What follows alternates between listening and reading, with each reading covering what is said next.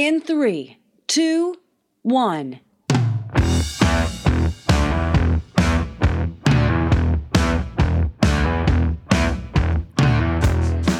Today's digital economy has turned us into bullish broadcasters. We shout as if we're holding a megaphone in our hands, blasting out a multitude of messages, hoping to catch our prospects' attention. We're equally inundated with messages that yell right back. All this noise is in the name of storytelling. Stories don't compel people to buy, conversations do. And to help us develop and implement a winning brand strategy is international best-selling author, speaker, and coach, Kate DiLeo.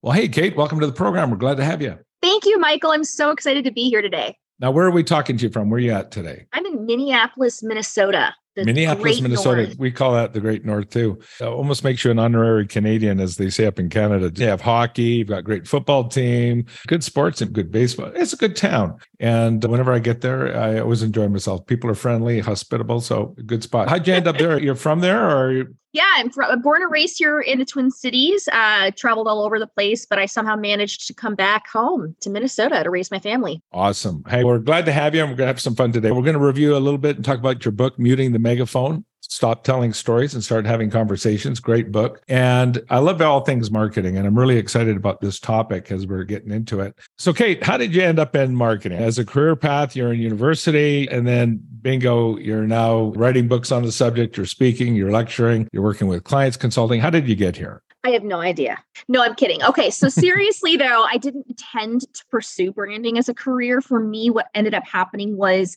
I had planned to do a PhD in anthropology, and specifically, I was going to study linguistic anthropology, which focuses on how language shapes culture and how culture shapes language. Okay, so here I am in branding. It's not too far off, but it was actually from pure necessity of having to leave academia in the middle of our Great Recession and get a sales job that I actually fell into branding and I experienced the power of branding in my first sales job. That's a good way to start. And I know people can listen to your story online and there's lots of videos and on your website. We'll give that information in our show notes. So we'll dive right into things. I know it's evolved. How have you seen it evolve prior to the pandemic? And mm-hmm. has the pandemic changed anything? Like when it comes to sales, the buying process has definitely changed. And we always say we have a dysfunctional buying process because we have a dysfunctional selling process. How have you seen it change beforehand or like where do you see it going? Yeah, that's a great question. I think pre-pandemic we still saw a lot of buzz around longer sales funnel pages, around really giving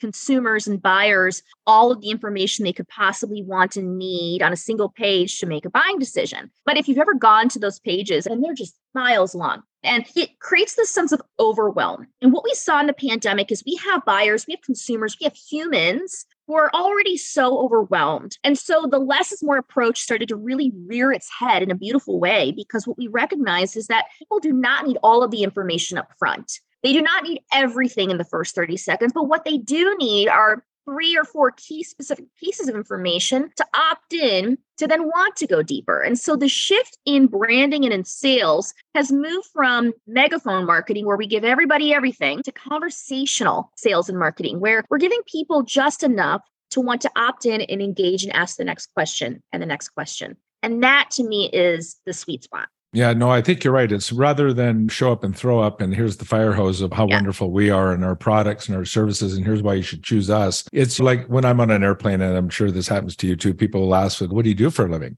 And if I say sales trainer, the conversation's over. If I say I'm an author and a speaker and podcast host, the next question is always, oh, what do you write about? Which then I'm going, let me shape it for your business. What kind of work do you do? And then once they tell me that, then I know how to shape that back to them again, or as far That's as right. presentation. So I think you're right. It's a matter of conversations. What's surprising to me is people don't know how to have those conversations online. Like they do personally. We're very social. Hi, how are you? But we know within a minute or two whether you're someone I want to continue to engage with or someone I'm not. So I think that's what you're saying in the from the foundation of this is that we've got to engage them in conversations and we can't be using all the old tricks and they can't be burning calories. They got to make it simple. It's got to be a simple process, right? It's got to be formulaic. Scalable and duplicatable, right? Completely. So we can move it. Now, you call yourself a brand pragmatist. What's that mean? Michael, I am not a creative. I do not do fluff. You know what? I love when I meet incredible branding people, and I actually mean this so sincerely. Whenever I meet brand strategists that can talk about the color purple for days on end, and they are so visionary and they're so great at it, I am not that person. I'm a pragmatist in the sense that when I talk about branding, when I talk about messaging, I stand on this philosophy that your brand is the path of least resistance to revenue. Because I think your ability yeah. in that first 15 to 30 seconds to tell somebody, this is what we do, this is how we solve your problem, and this is how we're different. That is the stuff with that brand pitch that's going to compel your user to take the next step and convert. Yeah, it's coming up with that brand pitch. And I know you focus on conversion. Conversion is the name of the game. If I get you come to the site, but you abandon the cart, exactly. you leave the site. Now, from a consumer behavior point of view, and I know you study this, I heard somewhere that most people spend about 75% of the time just on page one of the website. They don't even go to page two. I don't know what the exact stats are. I'm sure you'd have that. Oh my God, they change all the time, by the way. So I would have to be on it every month with Google to check those stats. Yeah. Yeah, but it's really the right away. Hey, am I in the right place? That's right. So That's the right. key is to getting to the right place. You talk also about provocative messaging and why it works. Why does it work? And can you give us some examples of provocative messaging? Yeah, absolutely. I think first off, I want to define what I mean by provocative. Now, I will say this I live in the land of the Midwest here in the United States, which is also the land of passive aggressive, like it's very passive aggressive. And I stick out here.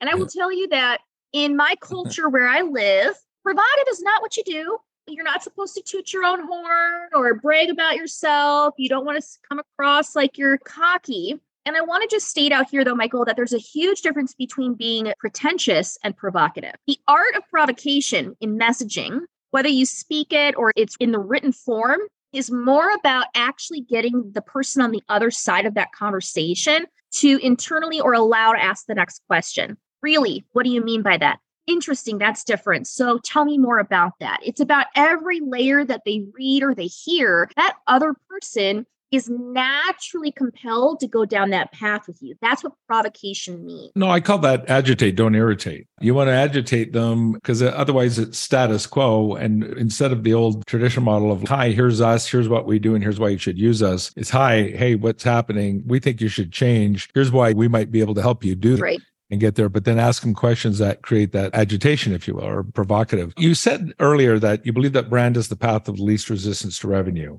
And you can achieve that with what you've termed the brand trifecta. So break that yeah. down for us. Sure. So, in the world of messaging or branding, so if you just think about it from pure tactics for a second, when we think about the order of operations of your content, at the very tip top of that triangle is what I call that brand trifecta. It's what you lead with in the first 15 to 30 seconds. In other words, this is your homepage language. Okay. Right. This is the beginning in the ad, this is the very top. Now, that consists of three pieces. The first one is a tagline that answers the question, What do you do?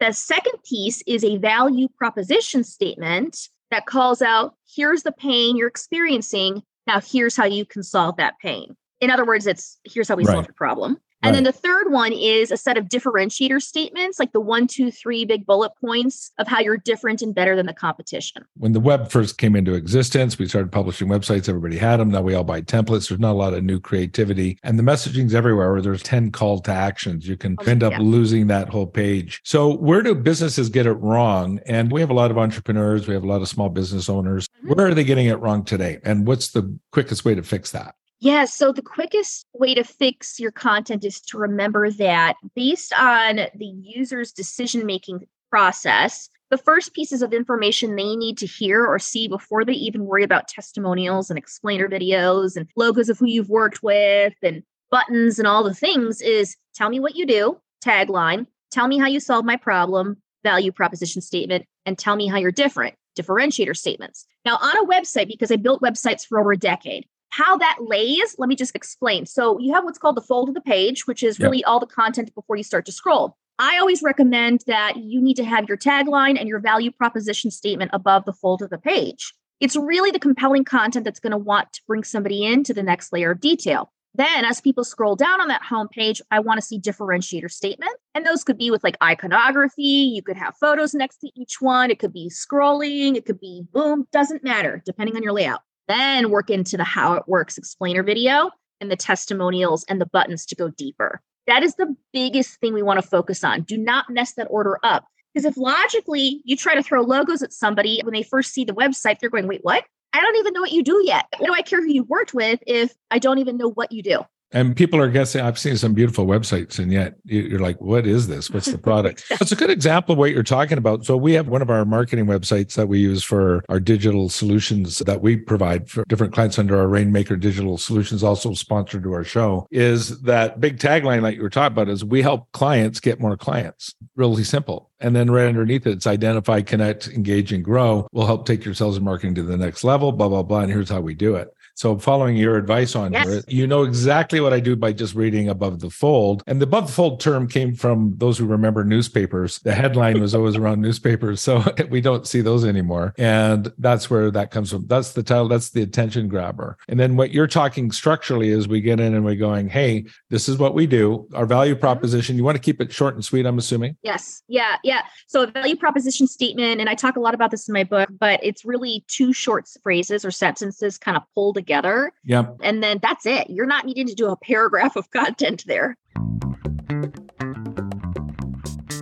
This episode is sponsored in part by Rainmaker Digital Solutions featuring Active Campaign. Looking to drive growth with customer experience automation? ActiveCampaign, the number one marketing automation platform for e commerce, B2C, and B2B companies, gives you the email marketing, marketing automation, and CRM tools you need to create incredible customer experiences. ActiveCampaign is the platform we use to reach, nurture, convert, and grow our business, and you can use it to grow yours. You can see why 150,000 plus businesses like yours choose Active Campaign to help them grow and become preferred in the markets they serve. You can also start your free trial by visiting our website and clicking on the Active Campaign trial link. As a bonus, we'll also give you a digital copy of my book, Becoming Preferred How to Outsell the Competition. And in the interest of full disclosure, I am a shareholder in the company.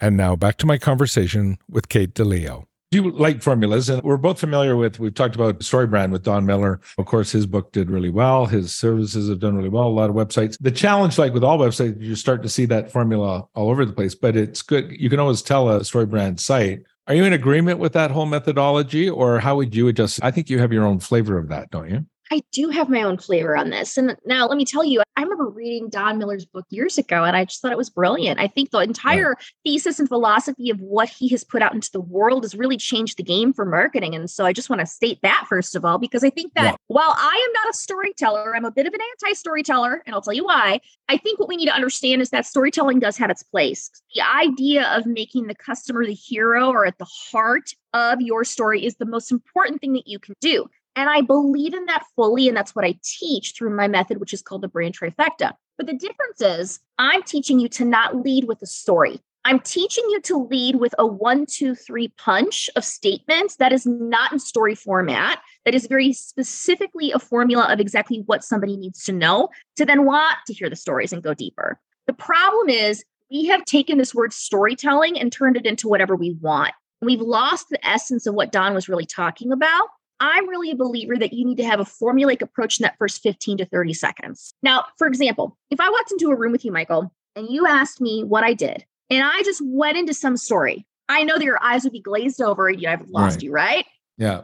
So I'm not saying that the story doesn't matter, but this is about order of operations. Story belongs on your about page. Story belongs on your how it works page. Story belongs in your testimonials, your blogs, your white papers, your case studies, maybe resources section. But does it belong in the first 15 to 30 seconds of your pitch? No. And that's the difference. We've got to lead with enough to provoke and compel that person to want to go into the next step and then hear the story. Yeah, I agree with you. When we get in and we start talking about us, people know in 30 seconds, one minute, whether you're of interest to me or not. And we're so self absorbed as a society that I'm looking at you and going, Are you of any value to me? Do I really want to spend the time on this? Because there's only so much time. It's kind of like I told the boys, you know, when they were younger, and same with the girls. I said, if you're out dating or you're out in a bar scene and not the best place to go meet people, you want to start conversations. Always start with a conversation. But I will tell you, as you're talking to either a male or a female, in five minutes, eh, they know whether you're a potential dating candidate or not and have made their oh. mind up. So make your move. So if you're going to ask them out in five minutes, don't spend all evening buying beverages for them. You're going to go broke by the end of the night and just have a drinking buddy.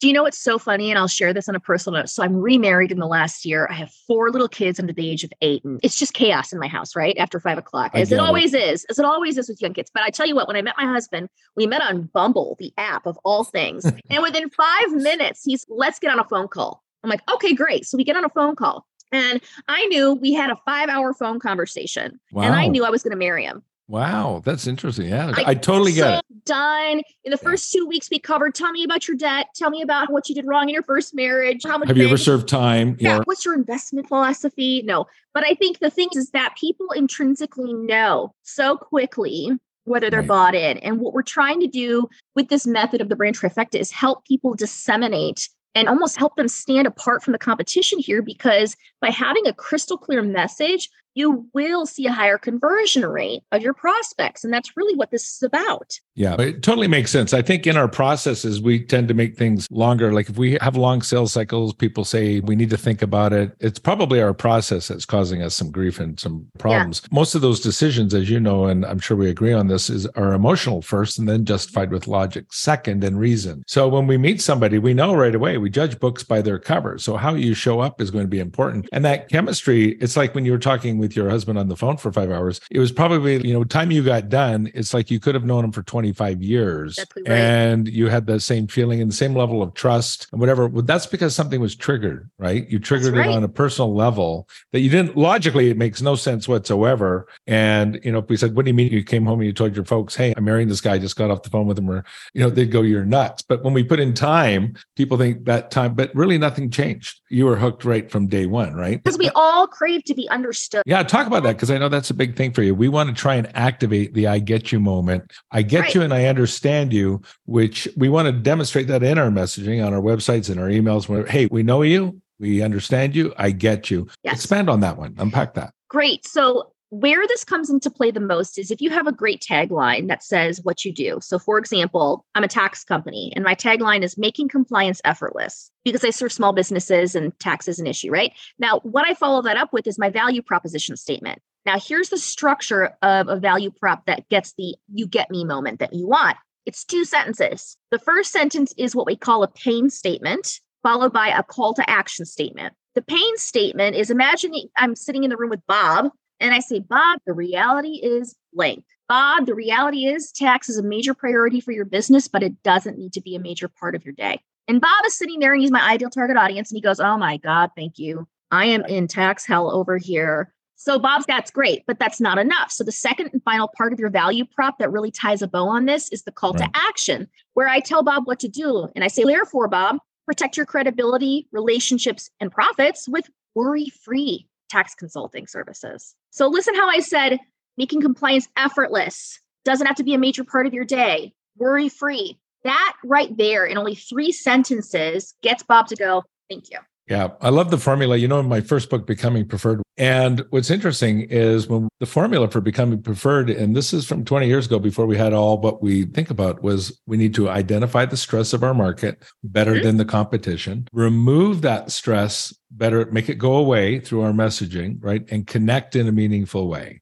And we have over 19 channels, as you know, of connection that we have in five generations in the marketplace. So all of those things. So we want to identify, remove, and connect. And that formula is still holding true today. 20 years later, we're still talking about it. You know, it's so true. And Michael, I think one of the things that's fascinating is somebody asked me, Did you come up with a new psychology for from? No, stop it hold on, this is just human psychology. So I'm never right. going to claim to be a psychologist. I'm not going to claim to be a neuroscientist. I've actually studied and talked with neuroscientists and psychologists to prove out this formula.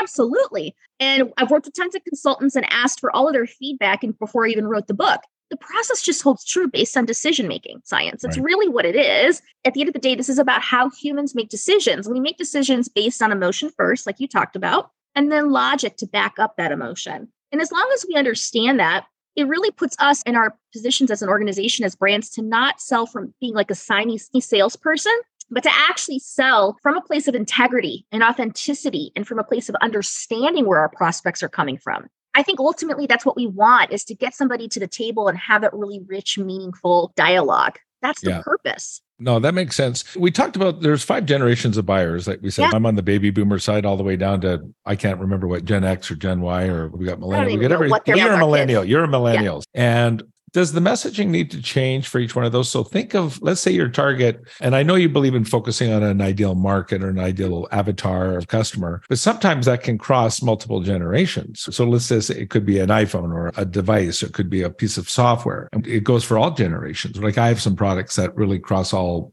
demographic lines. Does the messaging formula work, the trifecta, if you will, for all of those generations? Yeah, it does. But let me explain to a deeper level, if I could, how yeah, that, that, works. Please, yeah. Okay. You know what? One of the most common ones is because what we're talking about is dissemination of our target audiences. So when we Right. talk about generations of buyers, what we're really getting at is the demographics and psychographics of a particular target audience. So I think what we need to remember is that defining your ideal target audience has to be more than just saying, I go for a 25 to 35 year old male who lives in Boston. Uh, who cares?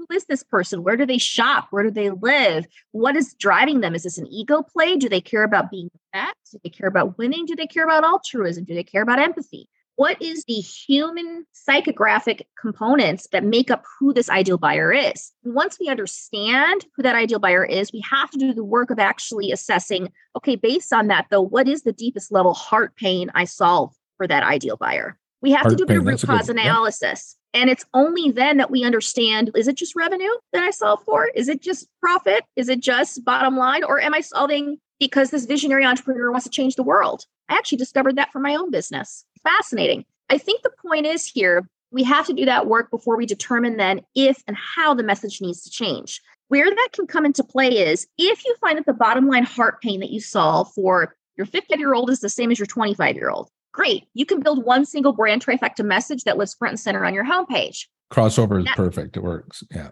Exactly. Now, if you find that the 55 year old cares about protecting and like risk aversion, whereas the 25 year old cares about winning and high risk, high reward, there's when you might need to create a supporting brand trifecta on a separate page for that particular audience. Okay, so that's where you would depart and go. So look for the common ground. What do they share in common, whether it's security, or you could potentially even do it within your wording within the same sentence. We could actually go whether you're retiring on the thing or just starting your career. This becomes a so there's opportunities, but the key is to pay attention to it and do it on purpose, not out of neglect or hey, we didn't know we shouldn't be doing that. So That's it's right. really putting some planning to it, isn't it? Yes, it is. And I think it also brings into this really important question because when I see brands that they say, we've got 10 ideal customers, I'm like, whoa, whoa, whoa, whoa, what's going on here? 10, 10 buyer personas? Let's talk about that for a second. Even if you have three, I want you to challenge yourself because the question is, are you following this principle of the 70%? When you think about the pie of where your revenue is coming from,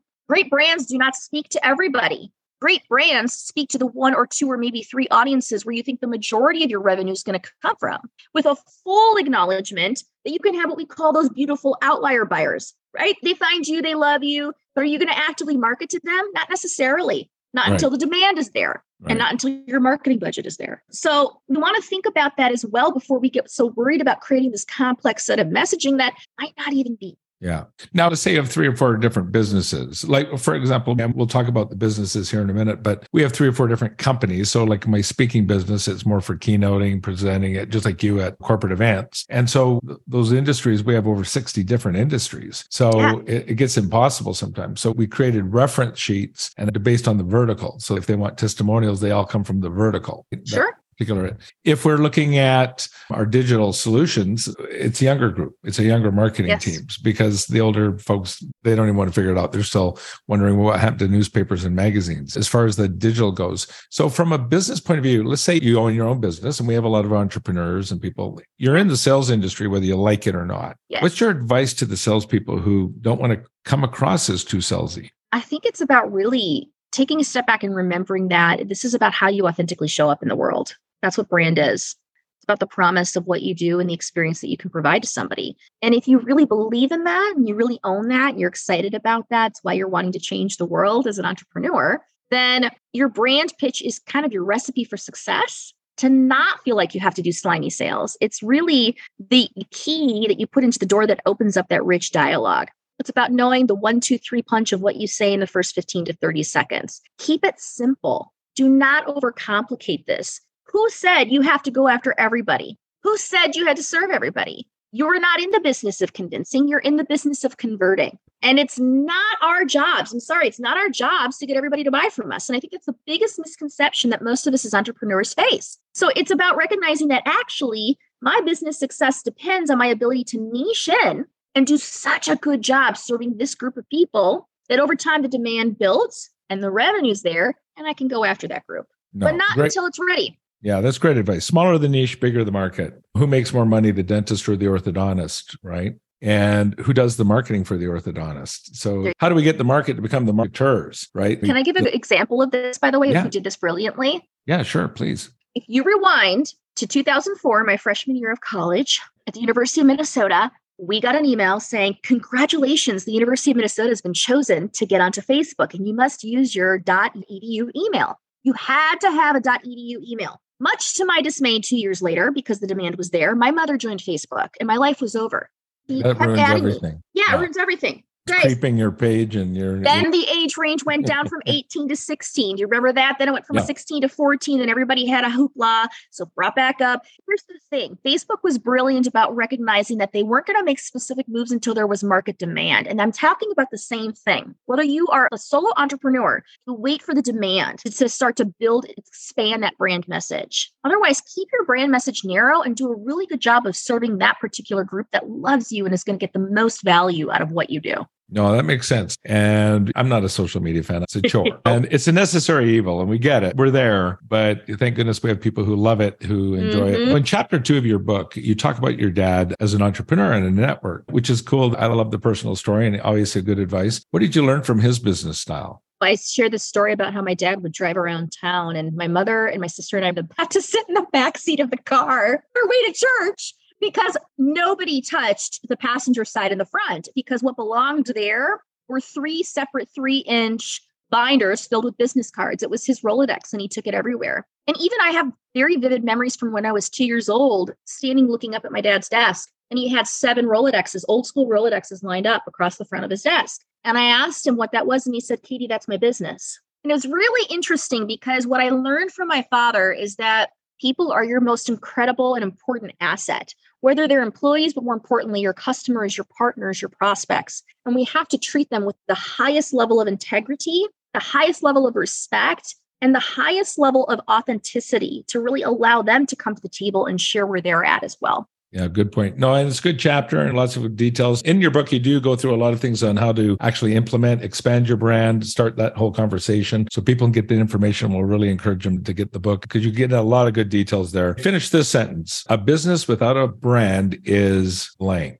That's a great question. A business without a brand is just a set of processes and procedures. Ooh, I love it. Good one. That's a good one. There's a new there's a new line in there somewhere. So we should trademark that. No, i think so. Yeah. It's already I've already got the hash mark. So how do you know as a business when it's time to rebrand and how often should that take place or at least the exercise of looking at that? Oh, it's a great question. Okay, so by the way, most of the time, I would say 95% of the time, you're not dealing with what we call a full rebrand. I've actually done only two rebrands in the last 10 years, and that was actually in a merger acquisition situation. Right. we had a full name change, we had full situations here. Most of the time, what we're talking about is the quarter turn of your brand. Like, how do I tighten the bolt here to really dial things in? That's actually what we're talking about. Symptoms to know when you're right for this. I'm struggling to get prospects to the table, Kate. Gosh, the people that I am talking to or that are coming in are not qualified. They're not even good leads, they're not even good prospects. Oh my gosh, my sales cycle time is just terrible and it keeps getting longer and longer. Kate, I'm getting through three meetings and people are dropping. I have people with a proposal and they're dropping. All of these are signals that something might be off with your messaging. And you that's where going through a brand exercise could be really it's interesting with the brand exercise. I remember going through it years ago. When I was mm-hmm. 35, we created what we call my coaches and consultants at the time, where we created what we call brand character. And so we designed the brand experience. So one of the things we talk about is leveling up the brand experience. Look at your touch points. And I'll ask companies within an organization audiences, I'll say, how many touch points do you have? And they go, don't know. And I'm going, wrong answer. You should all have the same answer. We have 18, we have 27, we have 13, whatever it is. And they should know what it is, that touch point map. And then how do we level it up at every point? Or if we neglect it, we neglect it on purpose, right? So my brand character, we looked at style, what they dress. So I was 35 and my brand character was a 40 year old mm-hmm. and kind of uh, edgy a little bit, wore black, kind of like Johnny Cash. I wore black cashmere and knit shirts and black, wrote Harley. So all my photos were with the motorcycle. And so it had an edge to it. That was our brand character. I've stayed with the black just because A, I like wearing it. It's slimming and I spill on myself constantly, and you can't tell. You're always going to look great in black, and nobody's going to notice the three cups of espresso you spilled. Exactly. right? And an airplane and the wine you spilled on yourself or whatever. Oh god. So, yeah, exactly. So, how important is brand character today? Is that still relevant today as far as the overall brand experience and what companies should be striving for? Absolutely. And it may not be down to what clothes you wear at a photo shoot, but what I do is I give people an exercise in the book, which is if your brand were a person, who would it be? And I want them to think of a celebrity or public figure. And the purpose of that exercise is not just to think about the personality traits of that individual, but to think about how the brand sounds. Probably the most important thing that shapes the rest of your brand in terms of color selection, photography selection, design actually stems from the brand persona. So, for example, if I were to write an Oprah brand, that's pretty bold, that's very colorful, it's got exclamation points, it's short, boom, boom, boom, boom, dun dun dun dun dun dun. If it were a Ryan Reynolds brand, it'd be Yeah. more subdued. And he'd have maybe like an emoji at the end. There's a lot of stuff here about the nuances That's of fun, yeah. language structure and the way that actually shapes the rest of your brand personality. And it comes back to who are you? If your brand were a person, who would it be? So it's a fun exercise that anybody can do and think Yeah. about how does that person sound? Yeah, it's a great question. You could ask them if you were a food, if you were a restaurant, if you were a car, what kind of car would you be? An SUV? Would you be a truck? Would you be Yes. heavy duty? Would you be light truck? And that all goes to the personality. And I know you go into a lot of detail in your work. Last question for you then. You're not really into the fluff when it comes to business conversations. Do customers really want to get right down to business, though, at the heart of things? Oh, yeah. I think if you go back to what we just talked about 15 minutes ago, which is I know in the first five minutes whether I want to continue know the that. conversation. Let's go back to that, right? You do not need to talk about numbers necessarily in the first five minutes, but let's talk about what brass tacks really means. The brass tacks in the first 30 seconds is tell me what you do, tell me how you solve my problem, tell me how you're different. If then I am bought in, then I want to go into the how it works information. What does it look like? The features, the benefits, the pricing, the case studies, the blogs, the stories, everything else that you can bring to the table, whether that's on your digital footprint or in the course of a conversation. But yeah, consumers want to get to the point and they want to do it in a way that does not feel salesy, but that feels incredibly authentic. Mm, absolutely. Let's finish with this. Let's talk about your brand and your tagline. So, how does it start above the fold for you? And what's your tagline? What do you do? And how do Yeah. we find you? So on my consulting website, and I have a second brand that I'm building right now, but the consulting site says building brands that win more work. And business is a conversation. That's right, not a transaction, which I love. I think that's the name of the game. Speaking of which, tell us about the work coming up. I know you're working on something pretty exciting. very exciting. There was a gap that I've recognized over the last number of years consulting, which was to have a more of a SaaS product that enabled more companies at a better price point to go through my practicum and come out the other end with their brand written. And so I have spent the last year and a half building this thing, and I'm really excited. It's really a SaaS branding program that takes people through the brand trifecta model. And they're able to come out the other end with every piece of their core messaging written for their sales and marketing initiatives. Oh, awesome. Hey, this has been really fun, Kate. Kate DiLeo, and we'll have all your contact information on the website where people can find you. The book is called Muting the Megaphone. Where's the best place to find that? Amazon.com, or you can certainly check out my website, Yeah, great website too. Lots of good information. And feel you. free to reach out to Kate. And again, we'll have all of that published in the show notes. Hey, Kate, real pleasure. Thanks for joining us today. Yeah, thank you so much, Michael. This podcast is created and associated with Summit Media. My executive producer is Beth Smith and director of research, Tori Smith. The fee for the show is that you share it with friends when you find something useful or interesting. This podcast is subject to copyright by Summit Media. Goodbye.